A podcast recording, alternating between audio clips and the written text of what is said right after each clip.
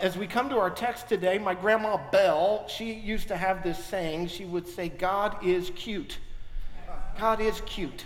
Now, what did she mean by that? When I think of God, the first thing that comes to my brain is not cute.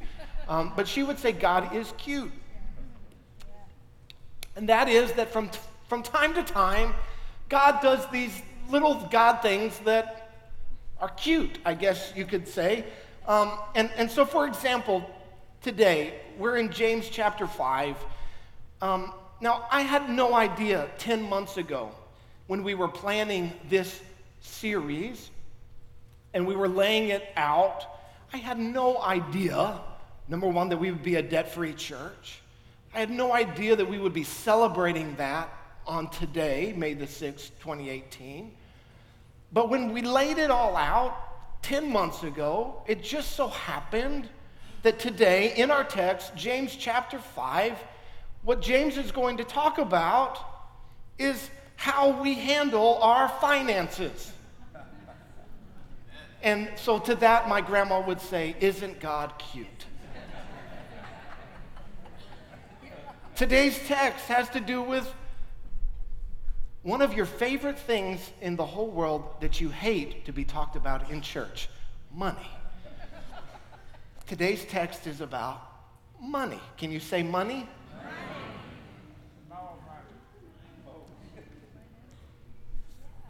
How we handle our finances, how we handle our money.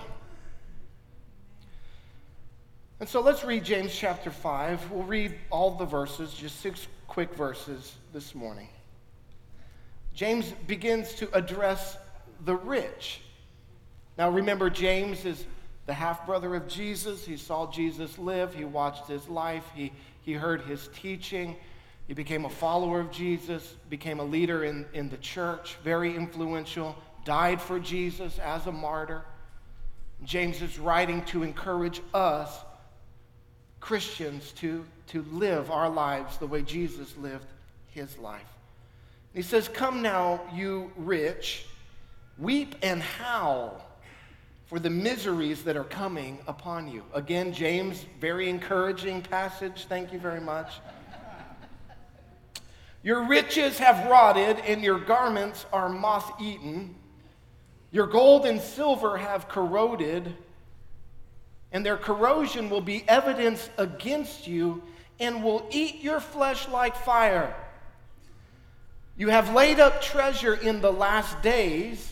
Behold, the wages of the laborers who mowed your field, which you have kept back by fraud, are crying out against you.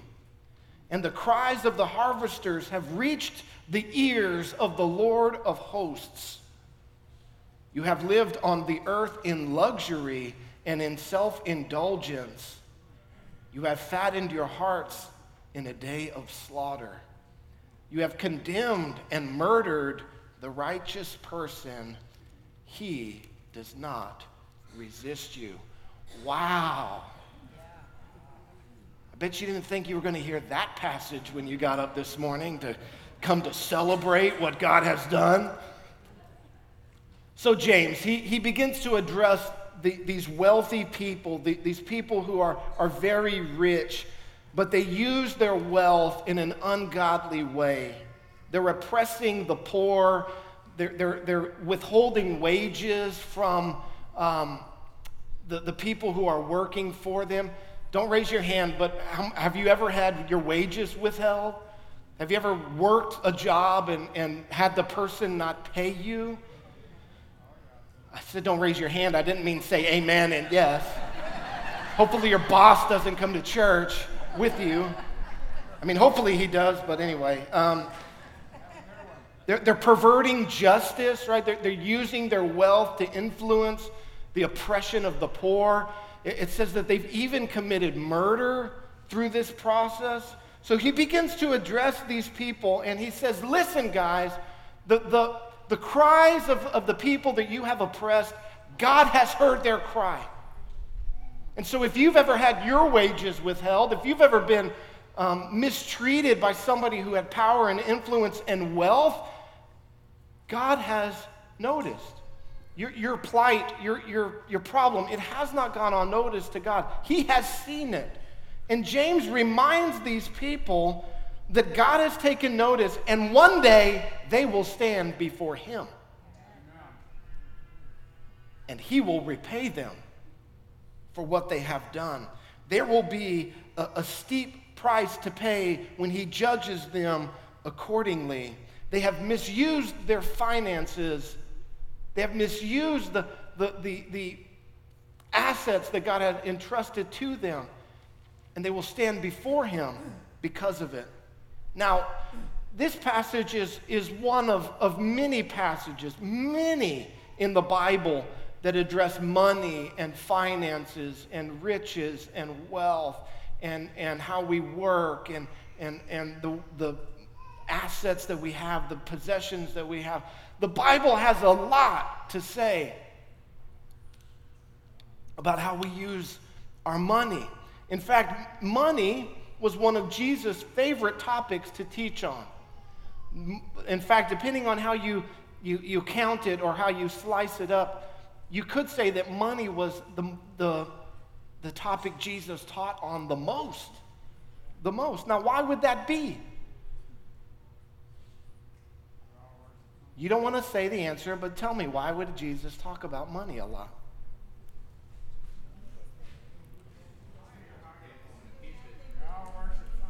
We all worship something. Thank you, Jeff.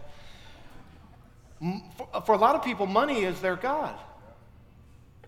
A lot of people out there, let's start with that. For a lot of people out there, money is their God. Can I get an amen?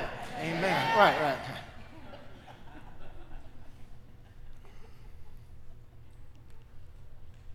And so we're going to we're going to talk a little bit about money today.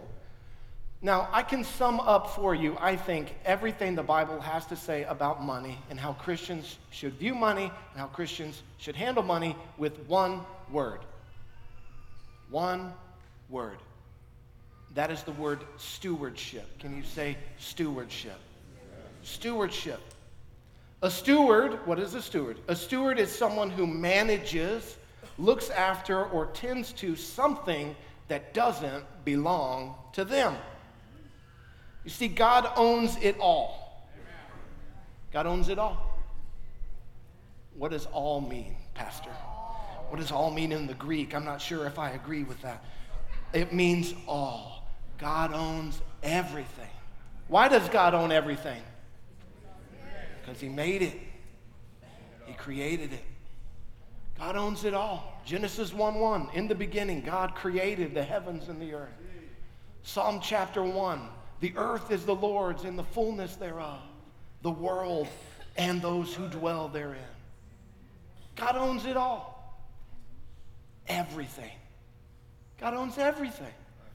And so, what does that make us? If God owns everything, what does it make us? What does it say about me the possessions that I have. How am I to view them? Well, the Bible teaches us that because God owns everything, what I have, He has entrusted to me. He has entrusted to me. Everything you have, you have because God has given it to you. Everything. Even the, the tiny crumb of Oreos at the back of your refrigerator. It's yours because God has entrusted it to you. Your house, your car, your money, your retirement, your lack of retirement, all of it, God has entrusted to you because He owns it all. So, what I have, it still belongs to God. Say that. It belongs to God. It belongs to God. Now, true or false, we probably don't think that way all the time. True. True. Okay, some honest people here in church today. We, we don't often think or, or, or view everything that we have as, as, as belonging to God, but it really does. And can, can you see how thinking this way and seeing life this way would radically change the way you see your possessions, the way you see your money, the way you see your house, the way you see your job. True or false? It changes the way you see those things. Of course it does. So if I am a, a steward, God has entrusted things to me. That means that they still belong to Him. That means that He cares how I use what He entrusts to me. I'll say that again. Because it belongs to God, He cares what I do with it.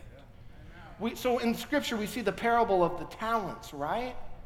Where the master invests three different uh, levels of talents to, to three different servants to, to, the, to the five talent guy and the three talent guy and the one talent guy. And the five talent guy invests it and multiplies it. And the, the, the, the Lord, when he returns, he, he's very pleased with that. Same with the three talent guy. The one talent guy, what did he do? He buried it in the ground and did nothing with it. God wasn't so happy with that guy. He said, Take his one talent and give it to the guy that's got 10, and you're fired, to quote our president. You're fired. He, he got him out of here.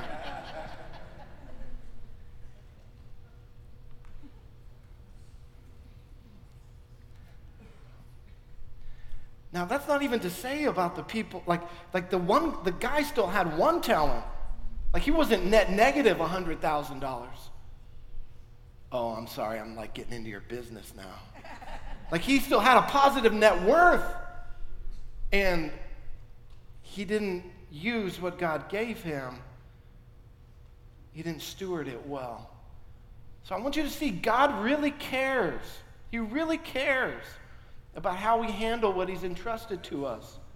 He cares. That's why he talks about it so much in, in his word. Now, we tend to think about uh, wealth or money or, or people with resources. We tend to think in two categories. We tend to think rich and poor. And here James addresses the rich. But I want you to know there's, there's two other categories, and that combined, they, they, they lay out a grid for us of who, we, what category we can be in.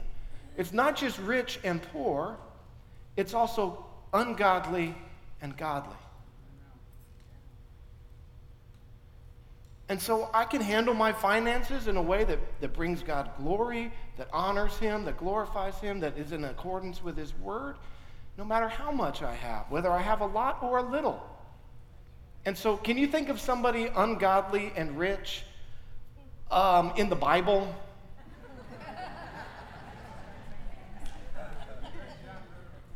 Yeah, the rich young ruler, right? The rich young ruler had a, had a lot of wealth, came to Jesus, and he was unwilling to, to part with his finances and follow Jesus.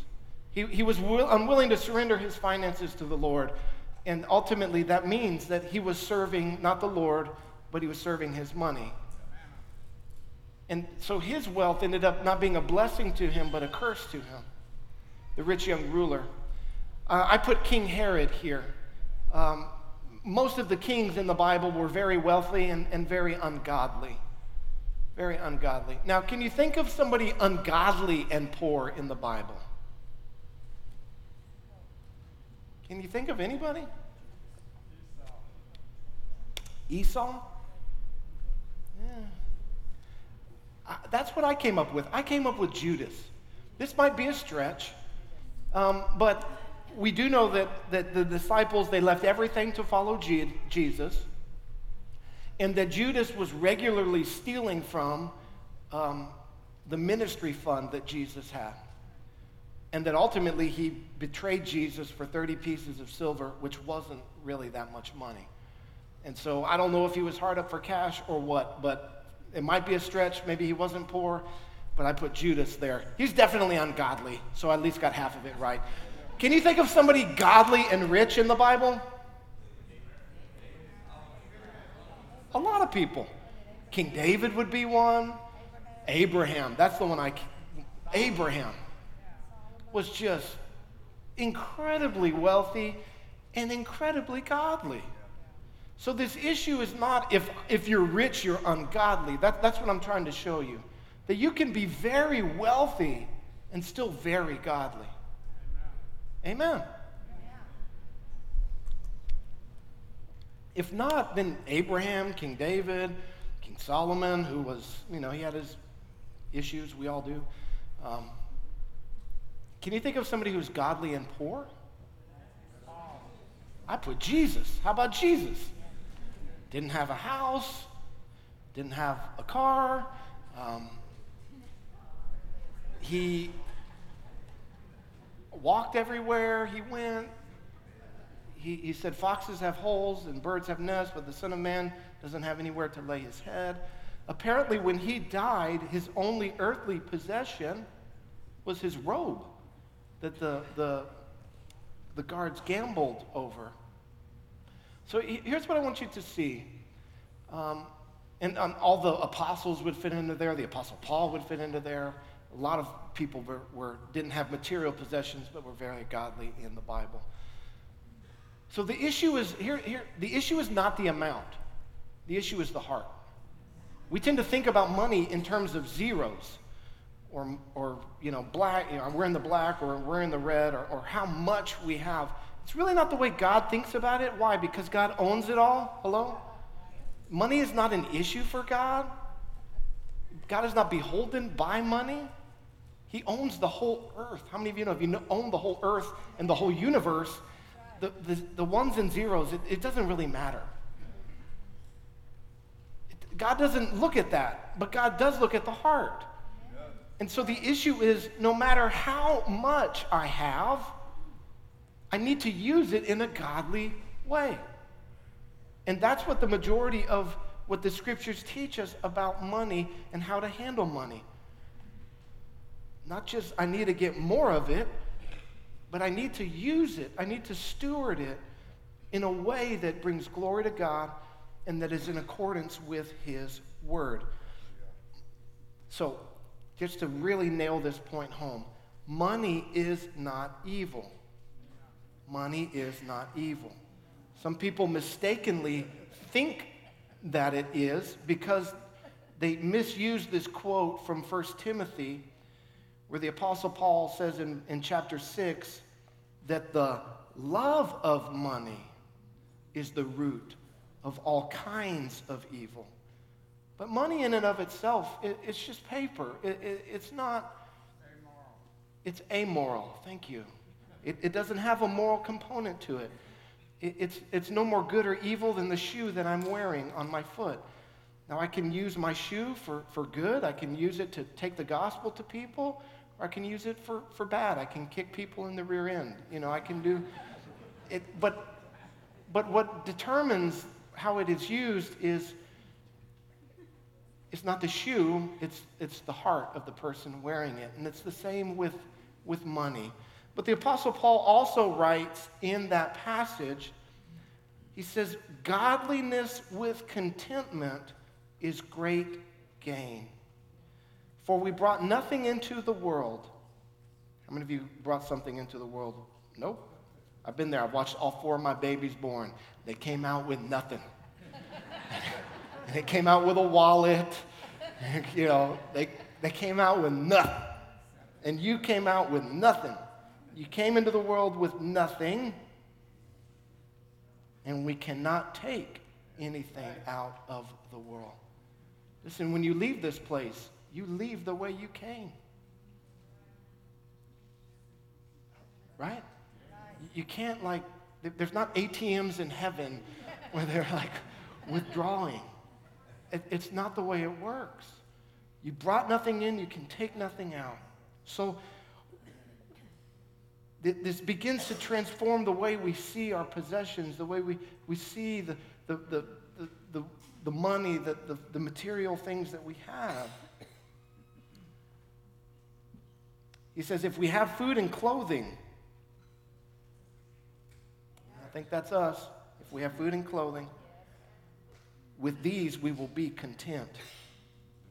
But listen to this, verse 9. But those who desire to be rich fall into temptation, into a snare, into many senseless and harmful desires that plunge people into ruin and destruction.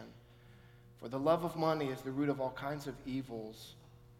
It is through this craving that some have wandered away from the faith and pierced themselves with many pangs. He says, Those who desire to be rich, those who, who are living their life for this material wealth and possessions, that, that's, that's different from I want to be a good steward with what God has given me. I want to multiply it. I want to invest it, not so that I can, you know, live the lifestyles of the rich and famous, but that I can advance the kingdom of God. Amen. There's a huge difference. And it's an issue of what are you living for?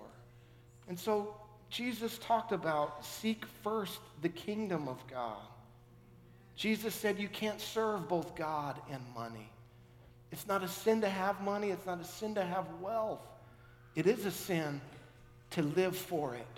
It is a sin to, to, to make that the pursuit of your life. Paul says it's going to lead you into temptation and into much pain in your life. But you can use your money to glorify God. You can. You can.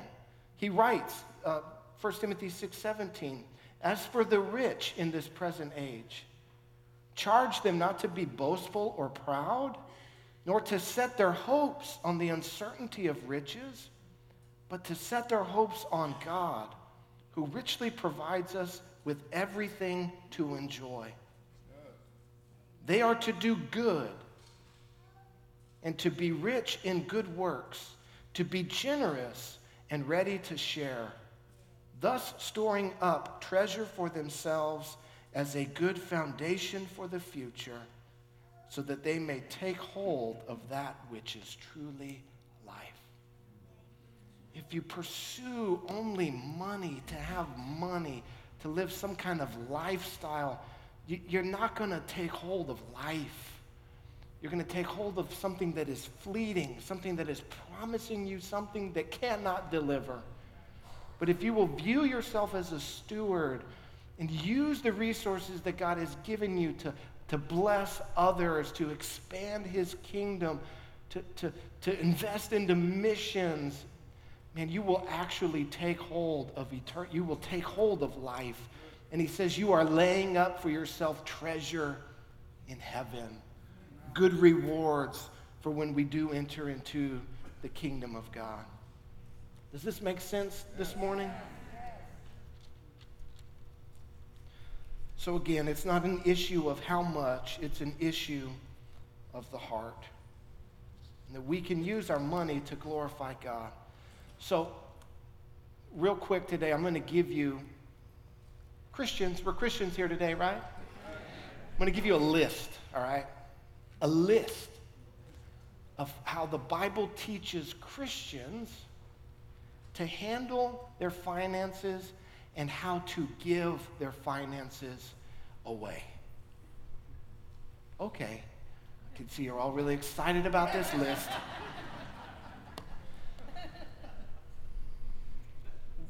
how to steward the finances God has given us. And this is a short list, this is a summary list. Now, I want to say that this church scores an A plus on this list. I want to tell you that the, I believe the, the people in this room, that you, you, you could check this list off as we go down. Um, so I must be saying this for the people watching on Facebook Live.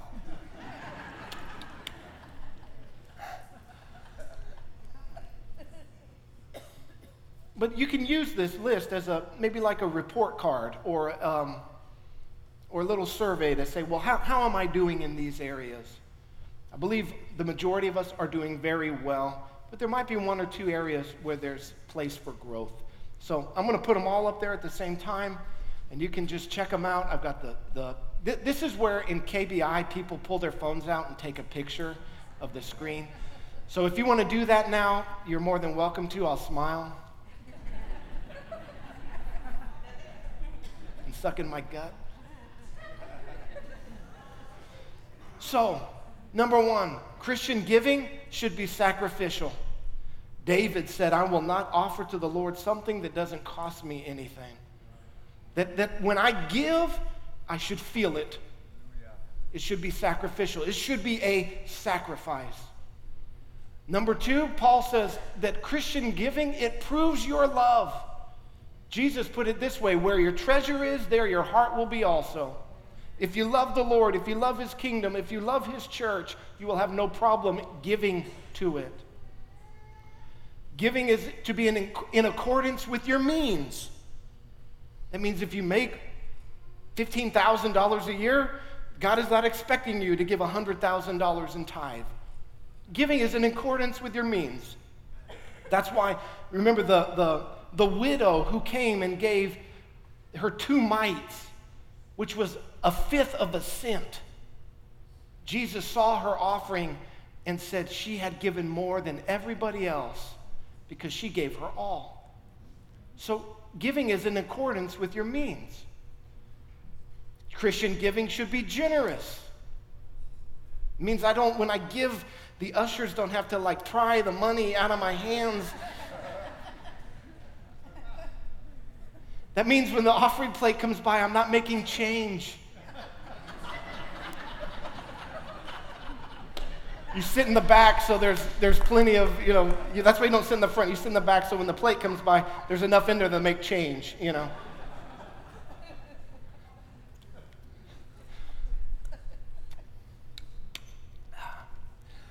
Um, it should be cheerful. It's a joy to give. It's a joy to sow into the kingdom of God. It's a joy to be able to take something that is of temporary value and invested into the kingdom of God, invested into this local church that's reaching people for Jesus, to take what is temporary and have invested into something that is eternal. It should be cheerful. The Bible says God loves a cheerful giver.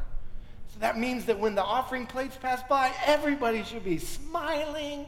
This is so wonderful that I can give today, that God has put something into my hand today that I can invest into his kingdom. Let's see, one, two, three, four, six. Number six, it should be regular. What does regular mean? What does that mean in the Greek, Pastor? Well, if you went to your doctor, never mind. Um, regular means it should be reoccurring at a consistent way in a consistent fashion. It shouldn't be, yeah, brother, I'm a cheerful giver.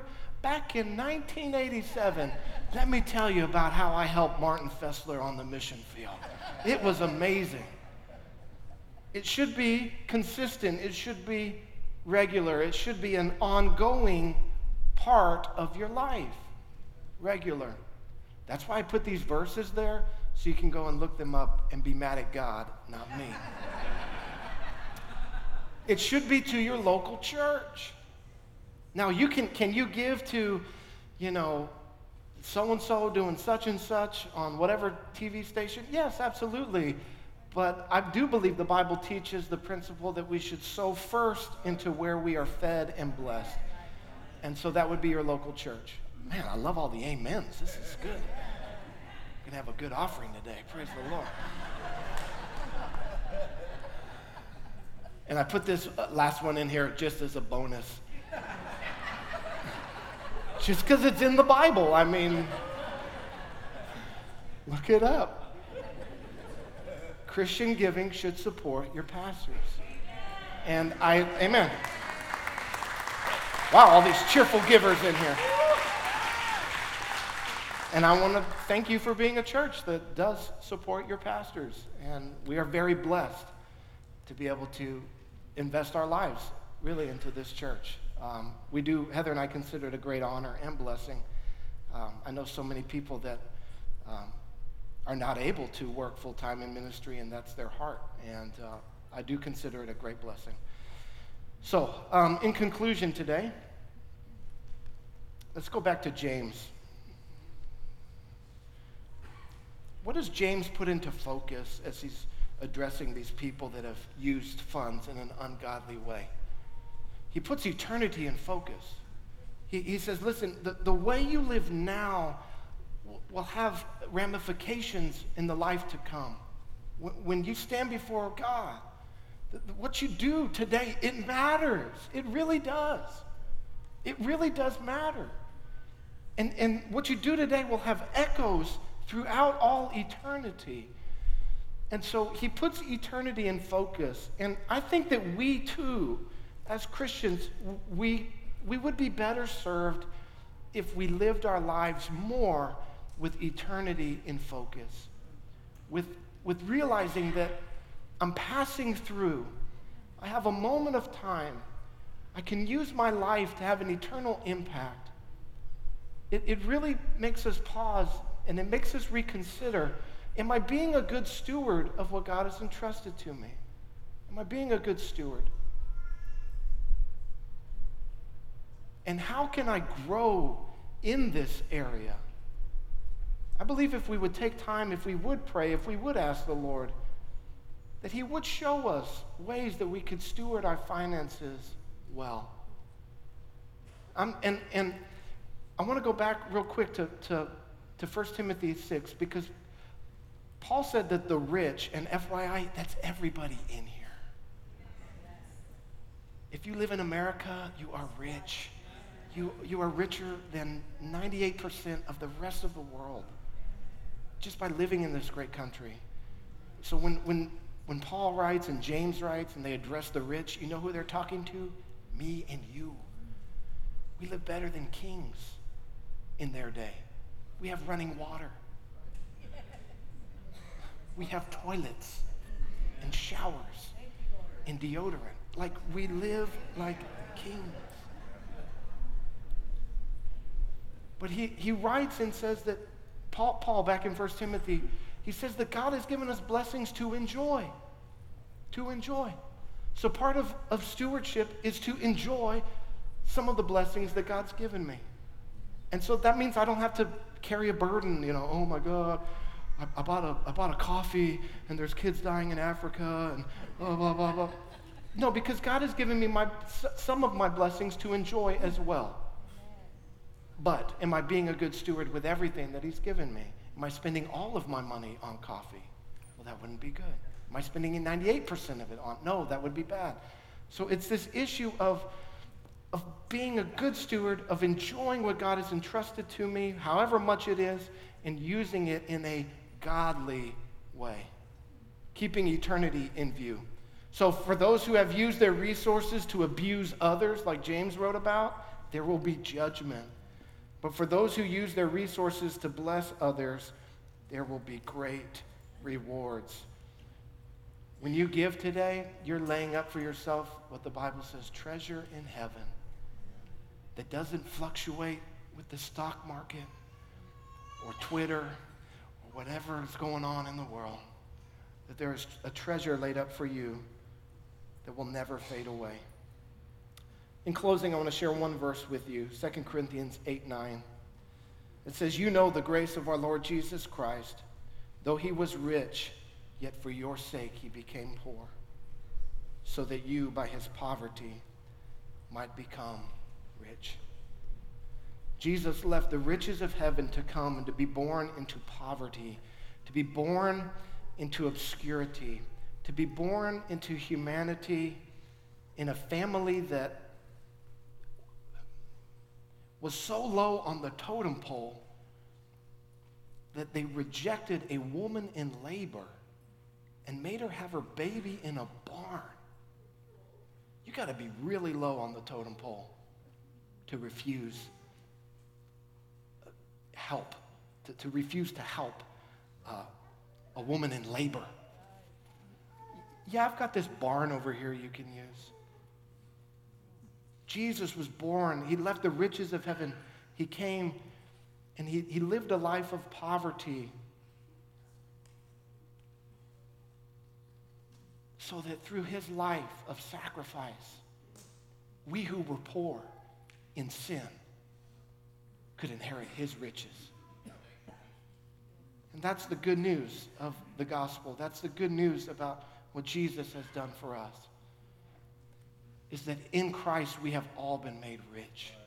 In Christ we are blessed with every spiritual blessing in the heavenly places today.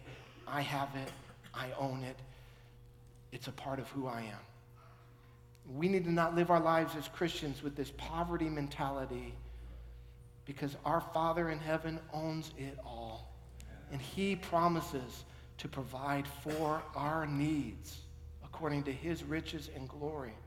And so I'm trusting in Him because He owns it all. And I want to be a good steward of what He's entrusted to me.